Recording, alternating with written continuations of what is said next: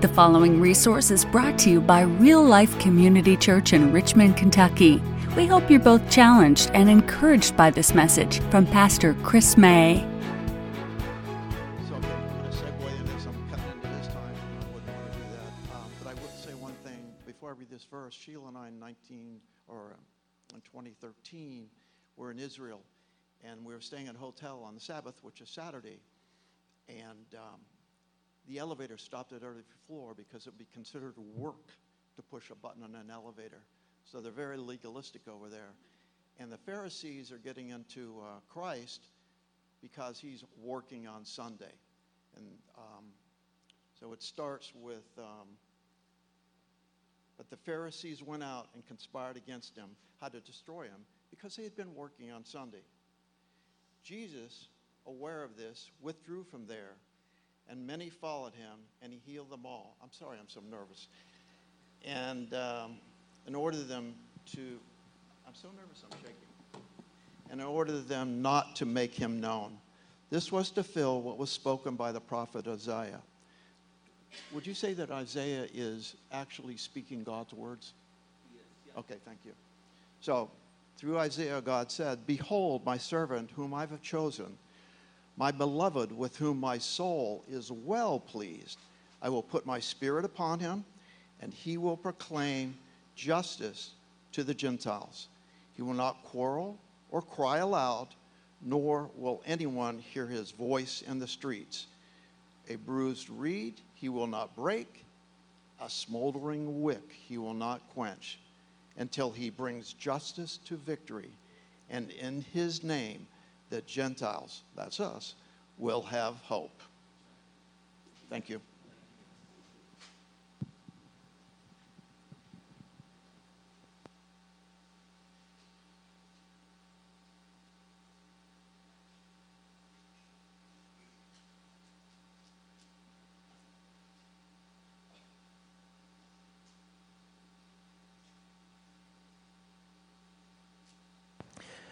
Thank you, Ernie and Sheila, for, for your words and for reading the text today.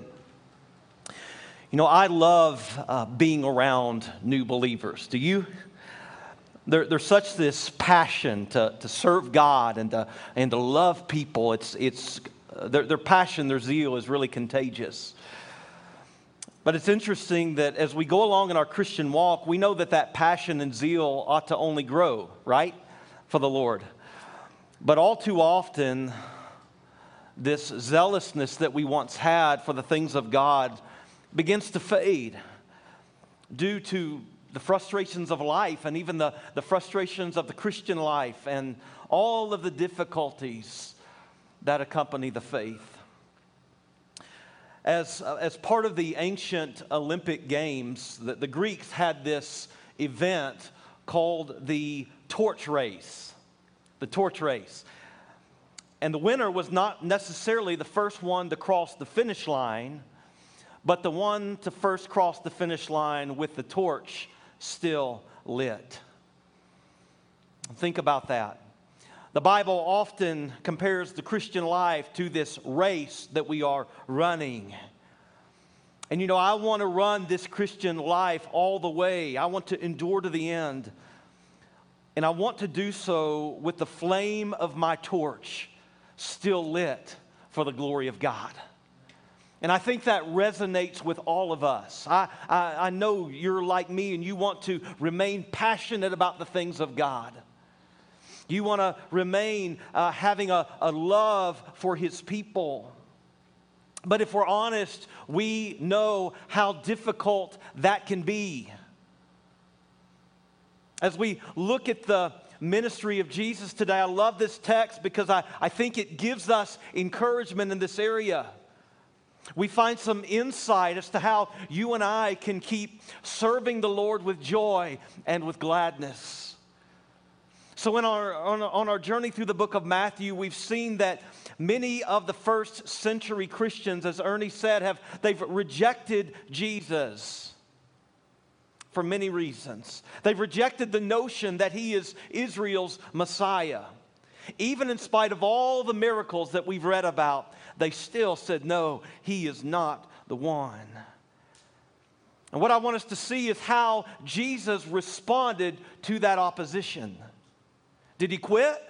Did he give up? Did he lose his passion? No.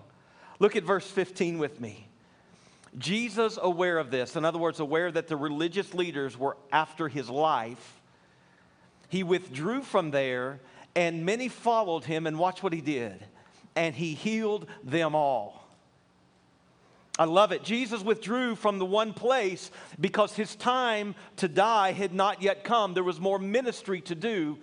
But as the crowds followed him, even after opposition, what did he do? He kept ministering. He kept healing. He kept pouring out compassion. He was not bitter. He didn't say, Well, if this is the way you're going to treat me, I'm just not going to heal any more people. Come on. He stayed faithful to his call. And in our passage today, Matthew quotes from Isaiah 42. That's the bulk of the passage, clarifying this. Matthew is telling his Jewish audience Jesus is doing exactly what the Old Testament prophet said that the Messiah would do. He is the Messiah. And I love that Jesus does not let anybody or anything stop him from serving God with joy. And friends, that's my hope for, for you and for me today is that we would not let anyone or anything stop us from serving the Lord and people with great joy. So, I want to look at three aspects of Jesus' ministry that I think you and I can emulate today. Number one, we're going to see that Jesus' ministry was God focused. Number two, his ministry was spirit empowered. And number three, his ministry was grace infused. It was God focused, it was spirit empowered, and it was grace infused. So, number one, Jesus' ministry was God focused. Look with me at verse 18, the first part. Beloved, behold, my servant whom I've chosen. This is the Lord speaking through the prophet Isaiah. Behold, my servant whom I've chosen, my beloved, with whom my soul is well pleased. Speaking of Christ, the one who would come, the Messiah who would come. Now it's interesting, and if you go back to the book of Isaiah and you go to chapter 41, so you back up one chapter and you read verse 9, you'll see that God refers collectively to the children of Israel as his servant. They are collectively called the servant of God. But as we know, Israel failed to live up to that standard. How did they do it being servants of God? They often fell into idolatry. They did not, uh, they did not help the world around them point them to God, but instead they were influenced by the secular culture. They disobeyed God. Their hearts were hardened towards God. They didn't trust the Lord after all he had done. But Jesus came to be the faithful Israelite, the true servant, the true Son of God, the one who would finally fulfill God's redemptive plan. And one of the reasons that Jesus persevered in spite of opposition and temptation is because he stayed focused on God the Father. He was God centered, his ministry was God centered. John 6 38, Jesus says this For I have come down from heaven not to do my own will, but the will of him who sent me. That'd be a great prayer every morning when we got out of bed, wouldn't it? Today, my aim is not to do my own will, but the will of my Father in heaven. Though many opposed Jesus, here's what I want you to see, friends. He didn't lose sleep over who was against him. He didn't care what people thought of him. He didn't allow politicians or religious leaders or anyone else to steer him away from God's plan because he had one purpose, and it was to please the Father. And because Jesus' sole aim was to, to, to please the Father, he could rest in the fact that he was that, that God was pleased with him. The Lord said, This is my son in whom I am well pleased. And if God be for him, who can be against him? And you know, I, I, was thinking about this and, and thinking about life today. And you know, many people in the secular world have begun more and more, even in this country, to harass us because of our faith. Most of us understand how exhausting it is to be in the world but not of the world, to be constantly going against the cultural grain. It's exhausting.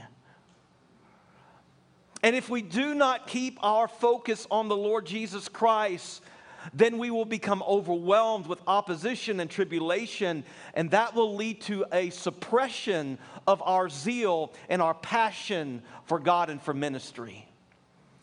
I just got off the phone with Regina, and, uh, and again, she just lost her son. And she said to me, She said, Chris, I don't understand why this happened, but she said, I do not want to become bitter.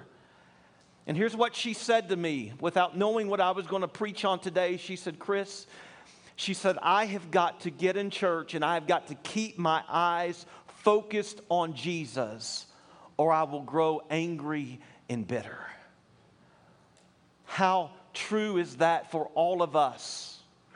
If we take our eyes off the Lord, if we start caring what others think of us, if we're always looking at the issues around us and we take our focus off Jesus, then we will lose our zeal and our passion for the Lord Jesus Christ.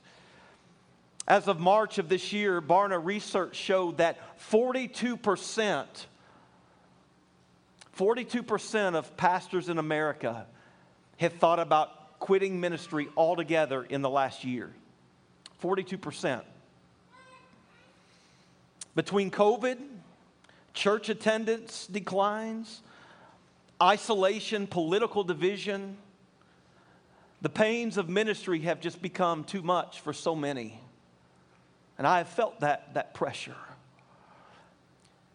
And you know, if, if we pastors, I've been in ministry for 20 years now, and I've learned that if I'm going to keep my hands to the plow, I've got to keep my eyes on the Lord.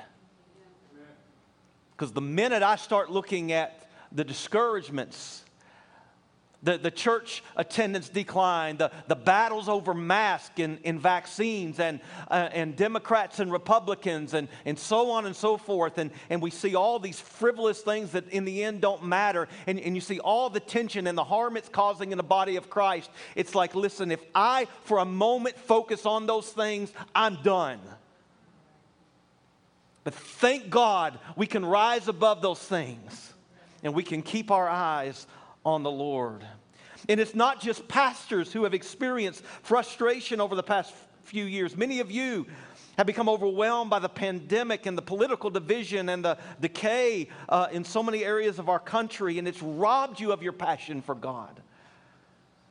We got to keep our eyes on the Lord. Colossians 3 1 through 3. You can look this up later, but I'll, I'll read it for you right now. Paul writes, If then you've been raised with Christ, seek things that are above, where Christ is seated at the right hand of God. Set your minds on the things that are above, not hidden things that are on earth. For you have died, and your life is hidden with Christ in God. Your life, my life, it's hidden in Christ. You know, one of the things that's helped me in ministry?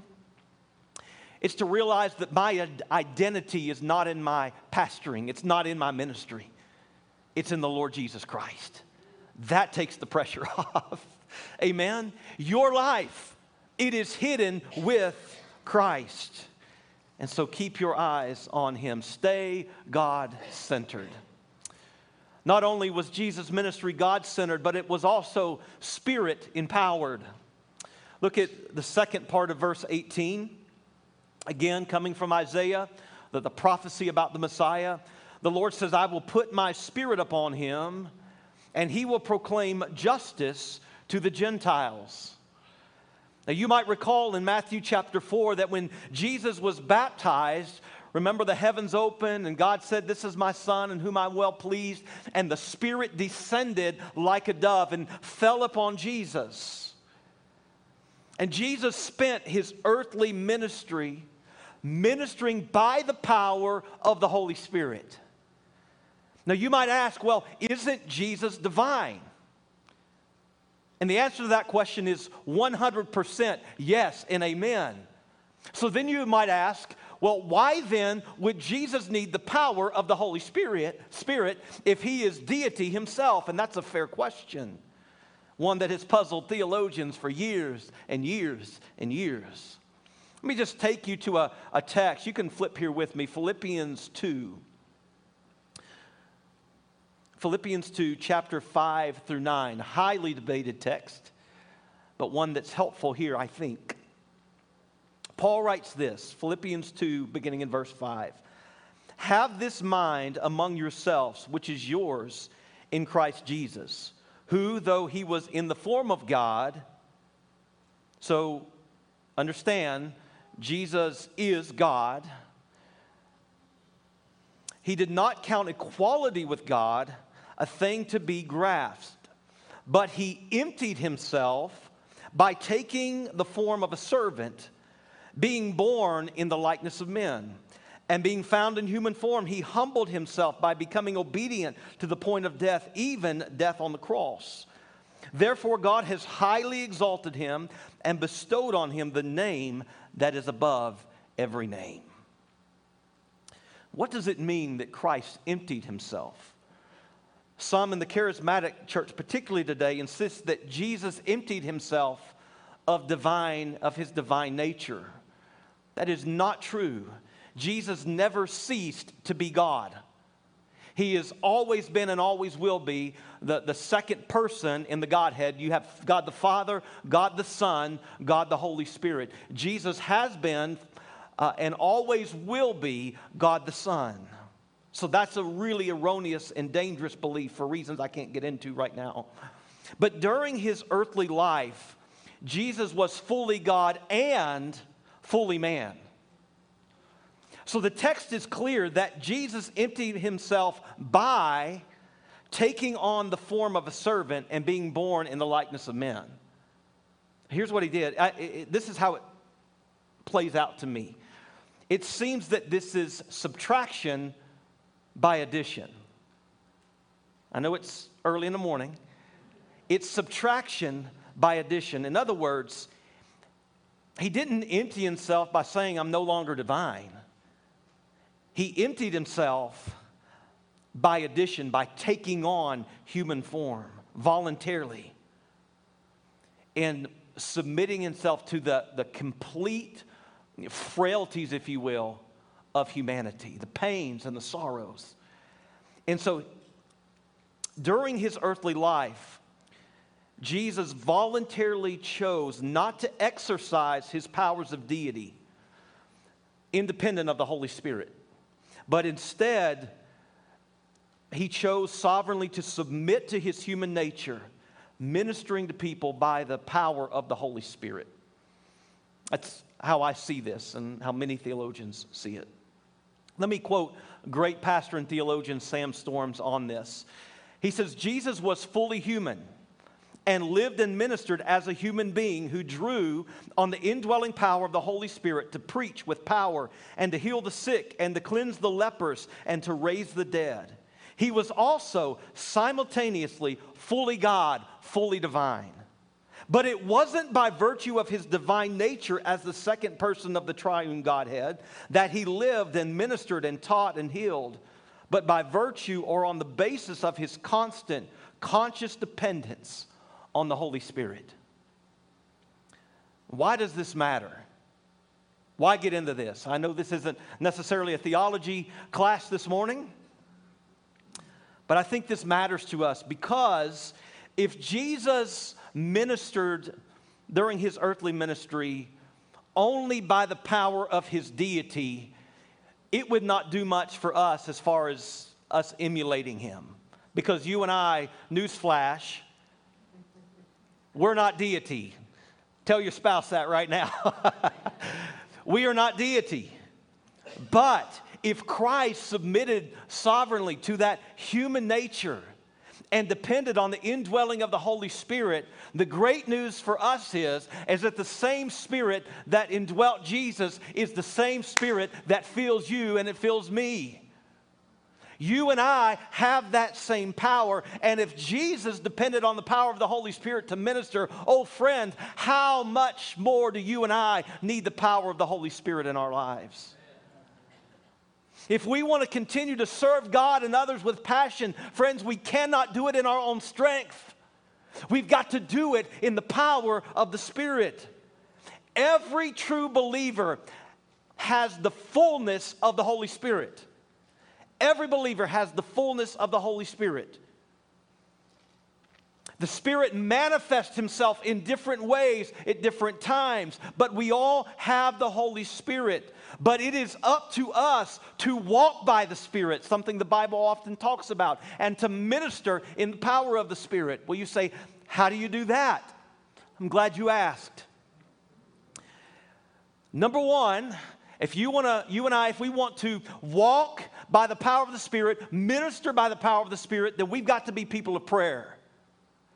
Do you remember in Acts 1, verse 4? Uh, Jesus has now risen from the dead and he is with his disciples and he says to them, Listen, they, they've seen the risen Savior. They are raring to go. They're ready to tell the world about Jesus. But Jesus, what's he say to them? Wait.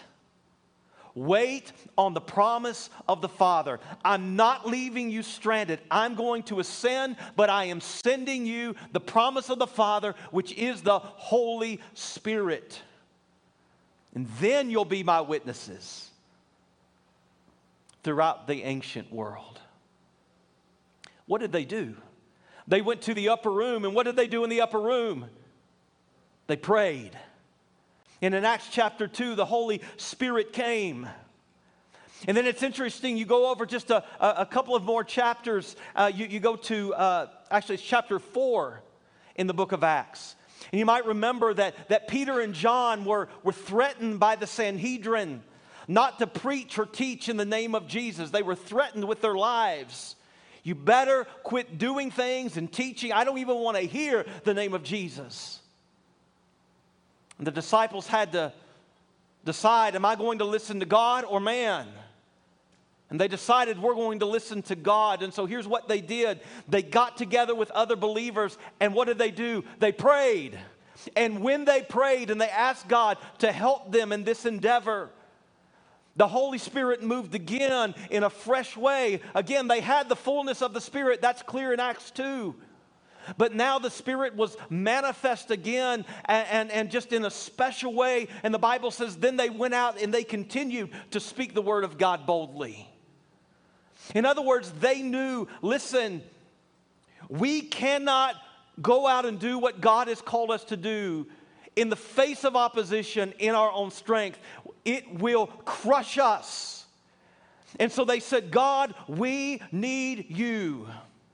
And do you know that probably the greatest sin in the American contemporary church I, I, is probably prayerlessness? And do you know that when we fail to pray on a regular basis, it's like saying, Lord, I can do what you've called me to do on my own. I'll holler if I need help. Friends, when we pray, we're recognizing our dependence on God. And you look at the ministry of Jesus, is how often Jesus went and he got alone and he prayed and he prayed with the disciples. He was a man who was committed to prayer. And that's Jesus, God the Son. You and I need to emulate him and be men and women of prayer. How do we walk by the Spirit? Number one, it is through prayer. Number two, it is through community. I'm going to read you a text from 1 Thessalonians 5 16 through 22. Paul writes, Do not quench the spirit. Now, some of you tell me if, if I end the service at noon, Pastor, if you look at the clock, you're going to quench the spirit. Well, that's not how we quench the spirit, I don't think, according to the text. But let me just, uh, can I take a little rabbit trail here? Because many of you said, Pastor, don't worry about getting out of noon.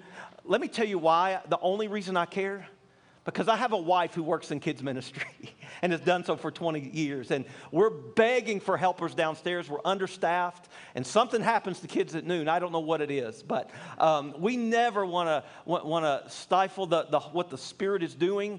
Um, and there are times that we will have service go on, but we'll say, hey, go get your kids if you want to stay. But that's the reason. So that's not the way we quench the spirit necessarily. Paul says we do it like this by, uh, he says, do not quench the spirit. He says, do not despise prophecies, but test everything. Hold fast to what is good, abstain from evil. And so you say, well, I don't see community in here. Well, he says, do not despise prophecies. Prophecies are, it, it's not so much telling the future, it's a revelation. And It is something that Paul says in other places that you and I are to seek. It's words of encouragement one for another. It's things that God lays on our heart that are meant to encourage the body or other individuals within the church. And that tells me that if I'm going to welcome prophecies in my own life, I've got to be with other church folk. You've got to be with other church people. You can't sit at home on your computer and welcome prophecies. We need one another. And then he says, but by the way, test everything. That's important. So every word that everybody says is not necessarily of, of God. So you, you test those prophecies. So how do, how do we how do we live lives empowered by the Spirit? Through prayer, number one. Number two, through community. And number three, very important, through obedience. One way Paul says in, in Thessalonians to quench the Spirit is to disobey the Lord, to grab onto evil. He tells us here don't quench the Spirit, abstain from every form of evil. And this idea is reinforced in Ephesians chapter 4, which says we can grieve the Spirit through bitterness and anger and brawling and slander. And I'll just tell you, I know this from experience in my own life and from 20 years of ministry. If you are overcome with anger and you are slow to forgive and you are a, a you lean towards becoming a bitter person very easily, you will sit in the church full of God-centered people and not feel the Spirit of God, not be moved by the Spirit of God. Well, I'm praying and I'm reading my Bible. I don't understand. Well, because your heart's not right. And any other sin, lying, sexual sin, you name it, it, it, it quenches the Spirit of God.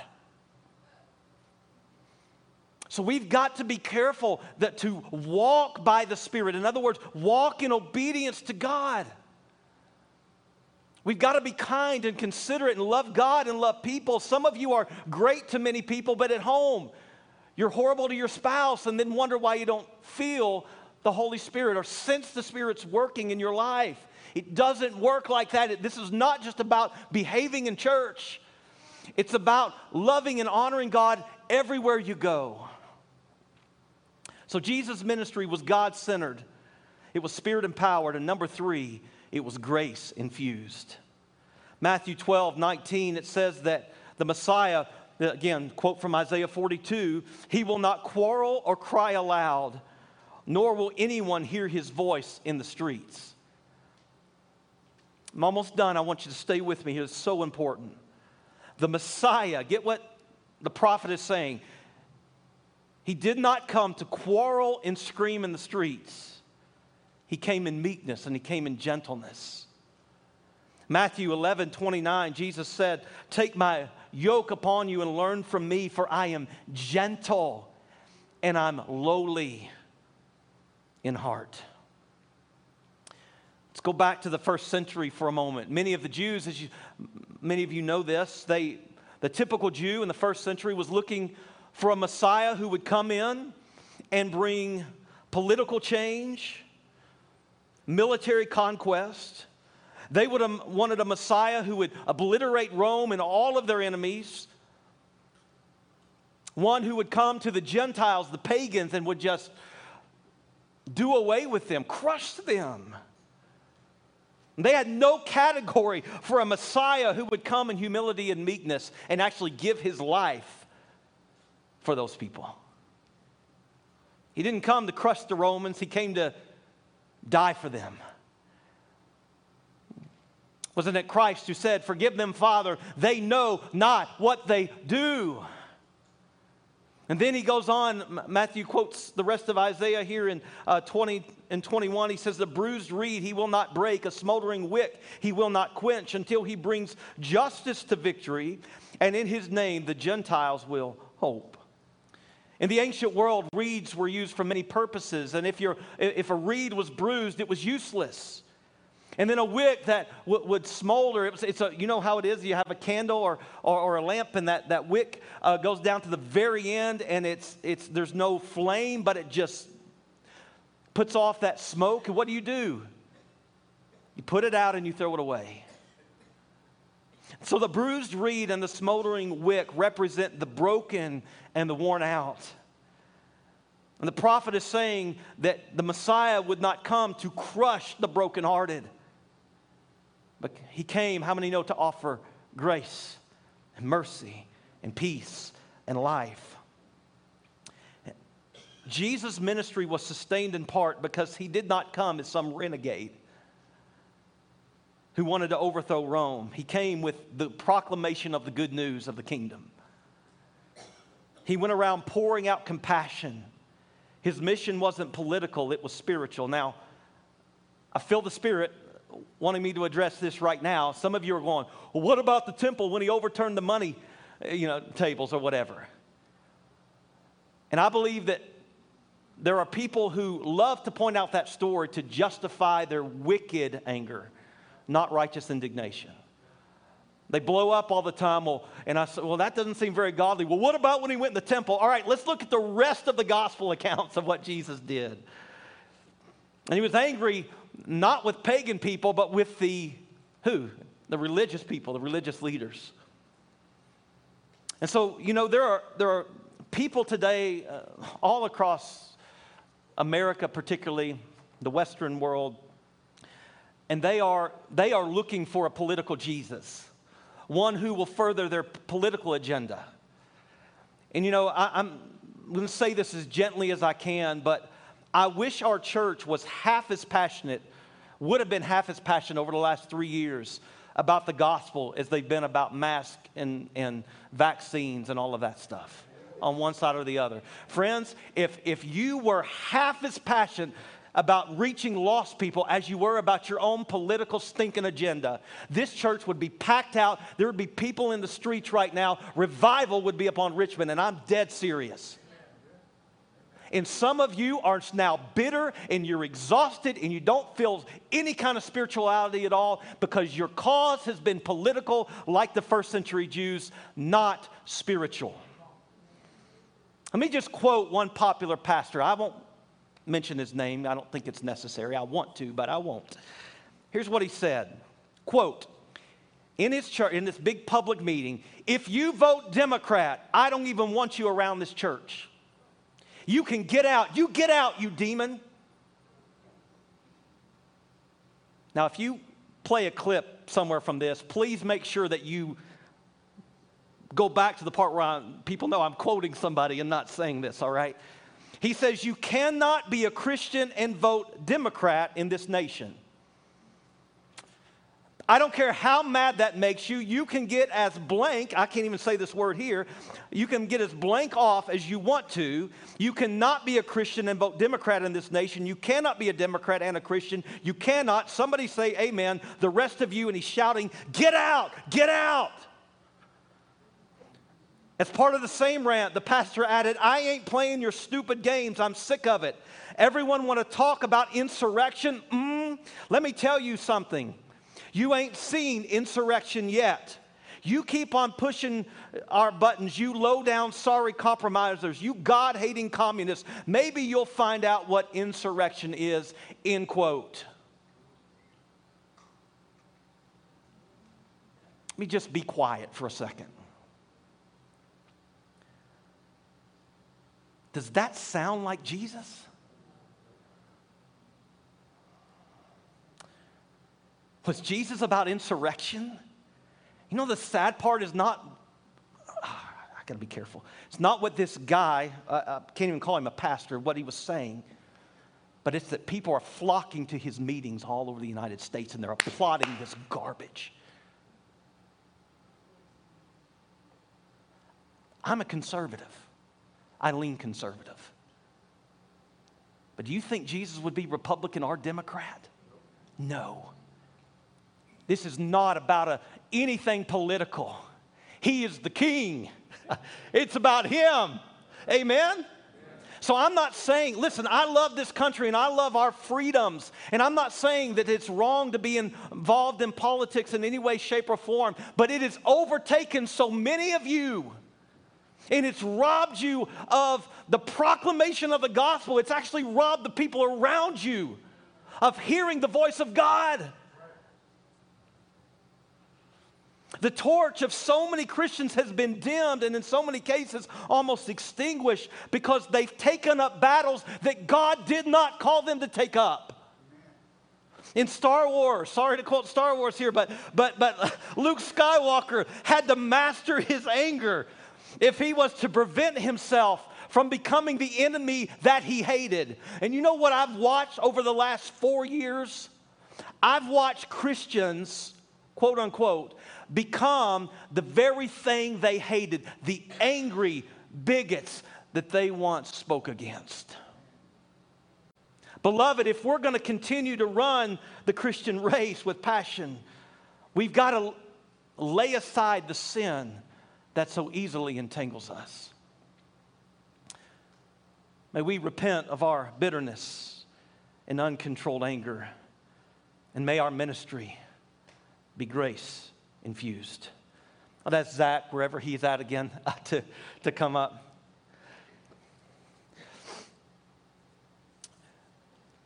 Some of you are exhausted today. And for some of you, it's because you've taken your eyes off Jesus. And listen, it's easy to do. We've all done it. You've got issues in your life right now, and it's so hard to stay focused. I get it.